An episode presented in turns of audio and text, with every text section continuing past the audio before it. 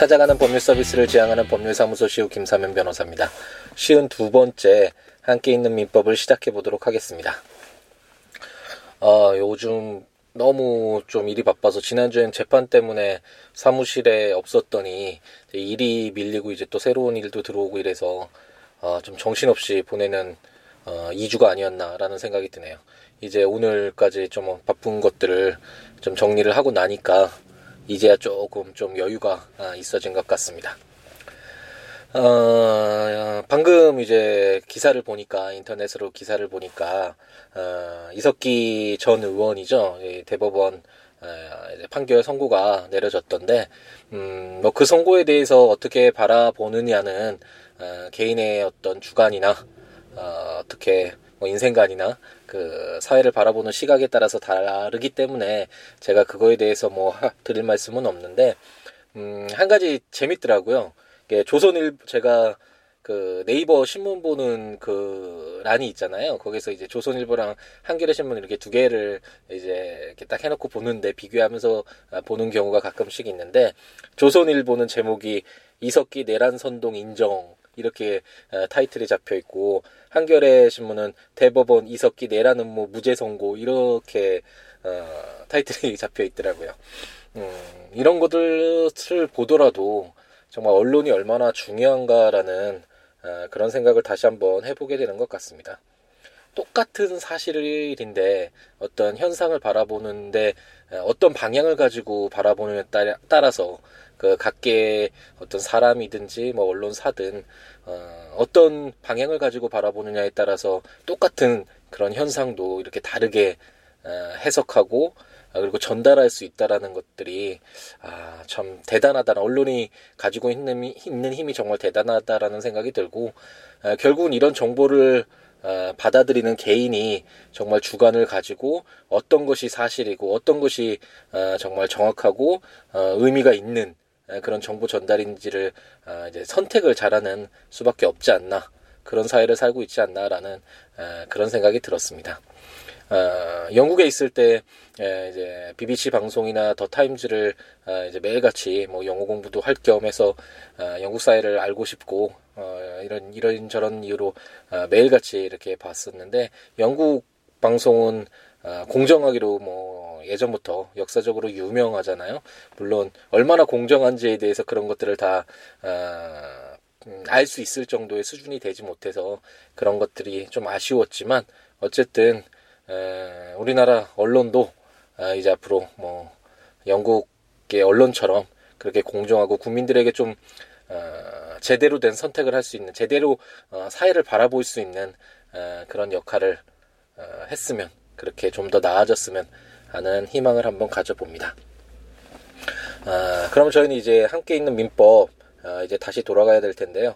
아마도 많은 분들이 아, 정말 재미가 없다. 물론 예전에도 아, 민법이라는 법률을 아, 이렇게 법률을 읽는다는 것이 막 재밌고 만화책을 보듯이 뭐 신나고 가슴 떨리고 뭐 이런 일은 아니니까 뭐 재미가 아, 그리 있진 않았지만 그래도 어, 새로운 것들을 이렇게 하나둘 알아가고 어, 논리적인 것 같기도 하고 깊이가 있는 것 같기도 하고 뭔가 새롭고 이런 어, 느낌은 좀 많이 가지셨을 텐데 어, 요즘은 이제 상린관계 소유권 부분에 상린관계를 읽고 있잖아요.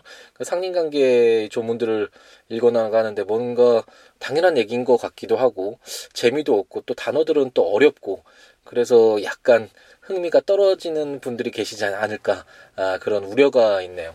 저부터도 지금 특히 어, 이제 그 블로그에 포스팅을 한 내용들을 이미 다 했기 때문에 이제 하루 하루 하루 이렇게 올리면서 한 세 개 정도의 조문이 될 때마다 이렇게 녹음을 하다 보니까 연속성도 떨어지는 것 같고 어 제가 지금 뭘 하고 있는 건지에 대한 아 그런 어, 착각도 가끔가다 한 번씩 어, 들 정도로 약간 강의가 산만해진 느낌이 드는데 음 이것 때문에 제가 어, 바쁜 와중에서도 한 2주에 걸쳐서 어, 물건편 함께 있는 민법의 어, 원고라고 해야 되나요?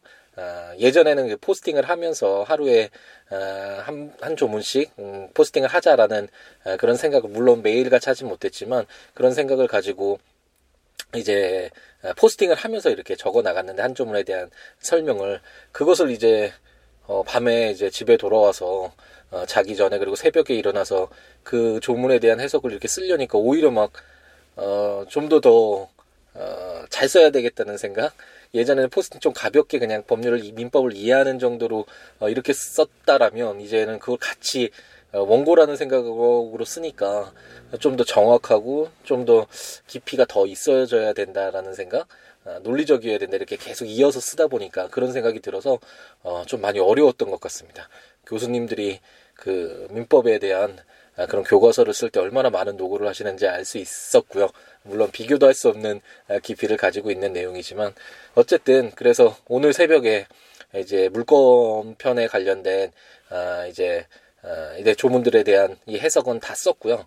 그래서 이제 전자책으로도 어 바로 올리려고 하고 물론 이것이 뭐 예스 24나 알라딘이나 이런 쪽으로 어 판매가 되기 위해서는 좀 시간이 걸리겠지만 어쨌든 이것을 어 올려놓고 음, 판매가 더, 되기 전이더라도 이제 더 자주 블로그에도 이제 포스팅을 어, 시간 될 때마다 올리고 그리고 제가 강의를 하는데도 이제 이 원고가 있으니까 이 조문에 대한 어, 해석을 적어놓은 것이 있으니까 이제는 좀 더 자주 그리고 연속성을 가지고 어, 이렇게 할 수 있지 않을까라는 생각이 듭니다. 오늘은 어, 그 제 블로그에 포스팅 되어 있는 세개 조문 상린관계 어, 중에 특히 물과 관련된 어, 그런 상린관계 규정들 세개 좀은 간단하게 한번 읽고 어, 끝내는 것으로 하겠습니다. 다음 시간부터는 어, 이제 뭐 상린관계 조금 지루하다거나 어, 약간 그렇게 크게 뭐 제가 설명드릴 부분이 없는 부분은 뭐 예전에 법인 읽을 때 저희가 그랬잖아요. 그냥 가볍게 읽어 나가자고 하면서 뭐 여러 개 좀 막 열개도 읽고 열 개 넘게도 막 읽고 어, 한번 강의에 그랬던 것 같은데 음, 그런 식으로 이제 정리를 하고 소유권 취득 부분 들어가면 뭐 취득 시효 이런 제도 나오면 정말 또 재밌고 어, 현실에서도 많이 어, 문제가 되는 에, 그래서 알아두면 유익한 그런 어, 내용들을 많이 할 수 있으니까요. 네, 빠르게 오늘은 정리를 하고 다음 시간부터 제대로 된 강의를 다시 시작해 보도록 하겠습니다. 제 231조부터 이제 시작을 할 건데 공유하천 용수권이라는 제목으로 제 1항은 공유하천의 연안에서 농공업을 경영하는 자는 이에 이용하기 위하여 타인의 용수를 방해하지 아니하는 범위 내에서 필요한 인수를 할 수 있다. 제 2항 전항의 인수를 하기 위하여 필요한 공작물을 설치할 수 있다라고 규정하고 있습니다. 어, 231조는 이제 공동으로 사용하는 하천, 어, 이런 공유 하천의 물 이용에 관한 규정이라고 할 수 있는데, 어, 이제 공유 하천의 연안, 그러니까 공유 하천의 물가라고 할 수 있죠. 어, 공유 하천의 물가에서 어, 농업이나 또는 공업을 경영을 어, 하는 경우, 그래서 농업이나 공업을 경영하기 위해서는 어, 물이 필요하잖아요. 그래서 이러한 물을 어, 이제 이용하기 위해서는 이런 공유하천이라는 게 어떤 특정한 사람에게 어, 하천에 있는 물 전부의 지배권이 인정되는 것이 아니라 이제 공동으로 음, 공, 말 그대로 공유 하천이잖아요. 공동으로 사용하고 이용할 수 있는 하천이기 때문에, 어, 뭐, 다른 사람의 물 사용을 방해하지 않는 범위 내에서, 어, 공유 하천의 물을 끌어다 쓸 수 있도록 하는 것, 인수하는 것, 어, 그거는 뭐 당연히 어, 인정이 되겠죠. 음, 그런 내용을 담고 있고 그리고 이렇게 공유하천의 물을 어, 인수 그러니까 끌어다 쓰기 위해서 필요한 공작물을 설치도 할 수 있다. 라는 어, 조문이 바로 231조다라고 생각하시면 될 것 같습니다. 제 232조는 하류 연안의 영, 용수권 보호라는 제목으로 전조의 인수나 공작물로 인하여 하류 연안의 용수권을 방해하는 때에는 그 용수권자는 방해의 제거 및 손해배상을 청구할 수 있다라고 규정하고 있습니다. 음, 생각해보면, 어, 방금 231조에서, 어, 이제 다른 사람의 물이, 다른 사람이 물을, 공유하천의 물을 사용하는 것을 방해하지 않는 범위 내에서, 어, 공유하천의 물을 끌어다 사용할 수 있다라고 규정하고 있다라는 걸 배웠잖아요. 어, 그런데 만일, 어, 이렇게 물을 끌어다 쓰는 행위와 그리고 이를 위해서 설치한 공작물로 인해서 물이 흐르는 토지 중에 아래쪽 토지를 소유한 사람이 물을 사용하는데 방해가 된다면 어, 당연히 그것은 형평에 맞지 않겠죠. 공유하천이라는 건 같이 공평하게 사용해야 되는 그런 물이니까요. 당연히 그럴 경우에는 어 어쨌든 형평에 맞지 않기 때문에 어 토지 소유자는 그 하루 그, 그 어, 하류 연안의 토지 소유권자의 어, 물 사용이 방해될 경우에는 그 하류 연안의 토지 소유권자는 이러한 방해를 제거해 줄 것. 그리고 만약 손해가 발생했다면 이로 인한 손해배상을 청구할 수 있다라는 아, 그런 규정이다라고 생각하시면 될 것 같습니다. 제 233조는 용수권의 승계라는 제목으로 농공업의 경영에 이용하는 수로, 기타 공작물의 소유자나 목리자의 특별 승계인은 그 용수에 관한 전 소유자나 목리자의 권리 의무를 승계한다 라고 규정하고 있습니다. 이 예전에 목리라는 이 말이 어, 김종필 전 어, 전 정치 국회의원이었죠. 대표도 하셨던 것 같은데 그분에서 목리라는 얘기가 아, 있었던 그 목리인지는 잘 기억이 안 나네요. 어쨌든 여기에서의 목리는 어, 이용하는 어, 라는 그런 뜻인데 그렇기 때문에 어, 만약 어, 이제 갑돌이를 한번 그 데리고 와볼까요? 이제 갑돌이가 농업과 공업의 경영에 이용하기 위해서 어, 이제 공작물을 설치해서 어, 수로를 이용하고 있었습니다. 음, 그런데 여러 가지 사정으로 인해서 이제 갑돌이가 더 이상 운영하고 있던 농업과 공업을 더 이상 하지 못하고 어 이제 이 토지를 을돌이에게 팔게 됐는데 만약 을돌이가 어 지금 갑돌이가 그동안 어 농업과 공업의 경영에 이용하기 위해서 어 이런 물을 수로를 쓰고 어, 수로를 쓰기 위해서 이런 공작물도 사용하면서 이제 물을 사용하고 있었는데 어, 만약 어 이제 갑돌이의 토지를 이제 사서 어 그 이제 같은 농업이나 공업의 경영을 이용하게 된 을돌이는 사용하지 못하게 한다면 어 그건 또 을돌이에게 너무 큰 피해가 발생하는 것이겠죠. 그렇기 때문에 음 수로 기타 공작물의 소유자나 이제 목리자 이익을 얻는 자의 특별 승계인인 을돌이는 어, 물을 사로, 사용에 관하여 전 소유자인 이제 갑돌이가 가지고 있는 물에 관한 권리와 의무를 승계한다. 그래서 뭐그 어, 공작물도 어, 그 을돌이가 다시 쓸 수 있는 것이겠죠. 어, 그냥 조문 자체는 읽으면 내용은 이제 특별하지 않는데 여기서 보면 아, 뭐 이제 목리자 뭐 이런 내용들이 들어 있어서 이게 무슨 말인지라는 아, 그런 의문이 들 수 있고 또 뭐 다른 내용은 거의 비슷하죠. 제가 특별 승계인에 대해서도 한번 설명을 드렸던 것 같은데 아, 특별 승계인이란 어, 이제 포괄 승계와 비교를 통해서 보면 이해가 좀 쉬울 수 있는데 포괄 승계의 대표적인 이제 상속을 들면 어, 피상속인이 이제 사망을 했을 경우에 피상속인의 재산이 한꺼번에 상속인에게 이렇게 이전하게 되잖아요. 소유권도 이전되고 어, 이처럼 어, 어떤 개별적인 것이 아니라 포괄적으로 모든 재산이 어, 어떤 변동이 생기는 것을 포괄승계라고 하고 지금 갑돌이와 올돌이의 토지 매매처럼 이런 특정인에게 어떤 특별한 거래에 따라서 특별한 재산이 이렇게 변동되는 이런 그래서 승계되는 이런 경우를 특별 승계라고 생각하시면 될 것이고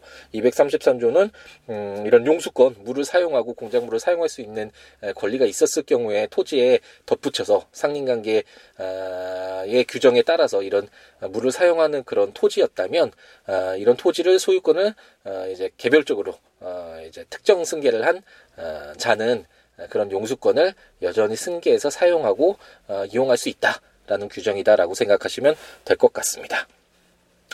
네, 또 상린관계 부분 제가 오히려 오히려 이 강의를 들으시는 분은 어, 상린관계 재밌다라고 생각하시는 분도 있으실 수도 있는데 어, 제가 공부할 때 몇 번 말씀드렸지만 아, 이 소유권의 상린관계 공부하는 것이 정말 에, 어려웠던 것 같습니다. 이제 나중에 후반부에 이제 저당권 어, 이제 담보 물건으로서 담보 물건으로서의 저당권 공부할 때랑 질권 권리 질권 이제 공부할 때 어, 이런 부분들을 정말 어렵게 공부했던 기억이 나는데 그렇기 때문에 어, 제가 강의를 너무 어, 잘 못해서 오히려 이런 생각이 스스로 드는 것일 수도 있는데 음, 어쨌든 상린관계 규정은 어, 소유권 편, 편 중에 어, 물건 물건 전체적으로 어떤 어, 물건 중에 가장 강력하고 완전한 권리라고 할 수 있는 소유권. 이 소유권 어, 자는 원칙적으로 자신의 어, 소유물에 관해서 사용수익 처분을 마음대로 할 수 있는데 어, 다만 소유권자가 자기의 권리만을 주장하다 보면 특히 토지의 경우에는 인근 토지 소유자들 그 소유자뿐만 아니라 나중에는 그 토지를 사용하는 사람들 사이에 분쟁이 발생할 여지가 크잖아요. 각자의 소유권만 주장하다 보면 그렇기 때문에 어, 이러한 어떤 이해관계를 어떻게 조율할 것인가와 관련된 상린관계 규정들을 보고 있고 어, 최근 한 두세 번에 걸쳐서 이제 물의 사용과 관련돼서 예전에는 특히나 이제 농업이 어, 우리의 주된 산업이었고 그렇기 때문에 어, 어떤 그 토지와 관련된 그리고 이 토지를 경작하면서 이제 논을 경작하면서 논밭을 경작하면서 어, 물이 굉장히 중요하잖아요. 이게 물의 사용과 관련돼서 어, 매우 어, 중요했고 분쟁의 소지도 많았고 그렇기 때문에 어, 꽤 많은 조문이 물의 사용과 관련된 상린관계 규정에 어, 담겨져 있다라고 생각하시고 가볍게 이렇게 이해를 하시면서 어, 넘어가시면 충분하지 않을까라는 생각이 듭니다. 그러면 이제 어, 오늘은 이것으로 마치도록 하겠고 다음 시간에는 어, 어떻게 될지 모르겠지만 이제 물권법에 대한 어쨌든 조문 어, 이런 원고는 다 완성됐으니까 제가 내용을 봐서 빨리 진행할 수 있는 부분은 빨리 진행하고 설명을 많이 드려야 될 부분은 이제 정리를 해 가면서 좀 체계적으로 어, 예전에 했던 것처럼 좀 체계를 갖고 어, 다시 진행해 보도록 하겠습니다. 어, 지금 뭐 전자책이나 이런 내용도 말씀드렸는데 어, 조문을 함께 읽으면서 어, 내용을 듣고 싶으신 분은 국가법령정보센터 어, 그 인터넷 사이트에서 찾으시면 되는데 거기에 우리나라 모든 어, 이 법률들이 다 어, 담겨져 있으니까 민법을 치셔서 민법 조문들을 확인하시면서 어, 이 강의를 들으셔도 되고 제가 전자책으로 지금은 민법 총칙만 어, 발간이 되어 있는데 이제 곧 물권법도 나오겠죠. 이런 전자책을 통해서 조문과 해설을 읽어보시면서 강의를 들으셔도 되고 아니면 블로그에 어, 지금 제가 오늘까지 강의한 233조까지의 조문은 어, 포스팅이 되어 있고 앞으로도 더 자주 이제 초안이 잡혀져 있으니까 원고가 있으니까 어, 시간 날 때마다 하나씩 하나씩 올리면서 어, 올려놓을 테니까 그 블로그를 찾아오셔서 예, 조문과 해석을 보시면서 들으셔도 좋을 것 같습니다. 저와 연락을 취하고 싶으신 분은 어, siwo.net 어, siwoolaw.net 블로그를 찾아오시거나 026959-9970 전화 주시거나 시우로 골뱅이 gmail.com으로 어, 메일을 주시거나 아니면 트위터컴 시우로인가요? 이렇게 SNS를 통해서 연락을 주셔도 될 것 같습니다. 얼마 전에 어, 메일로는 처음 저한테 주신 것 같은데 어, 중동에서 일을 하시면서 출퇴근 시간에 함께 읽는 민법 들으신다고 네, 물론 그 메일을 주신 이유는 어떤 법률적인 그런 상담이었지만 어, 그래서 깜짝 놀랐습니다. 해외에서도 어, 이렇게 어, 애청해 주시는 분이 있는 그런 방송이 구나, 네라는 그런 자부심도 갖게 됐고, 네 어쨌든 많은 분들이 어디 어, 어디서 어떻게 제 강의를 들으실 수 어, 들으실지 모르니까 좀 더 더 열심히 어, 소중한 어, 시간들 투자해서 이렇게 들으시는 거잖아요. 좀 더 정보를 얻고 지식을 얻고 어쨌든 자기 삶에 도움이 되는 어, 되기 위해서 이렇게 선택을 해서 그 소중한 시간을 선택해서 제 강의를 듣는 거니까 그에 충족시킬 수 있도록 어, 시간을 허비하는 것이 되지 않도록 더 노력하는 그런 강의가 될 수 있도록 최선을 다하겠습니다. 그러면 오늘 하루 이제 저녁 시간이 다 되어 가는데 마무리 잘 하시고 어, 행복한 어, 하루하루 보내시기 바랍니다. 다음 시간에 뵙겠습니다. 감사합니다.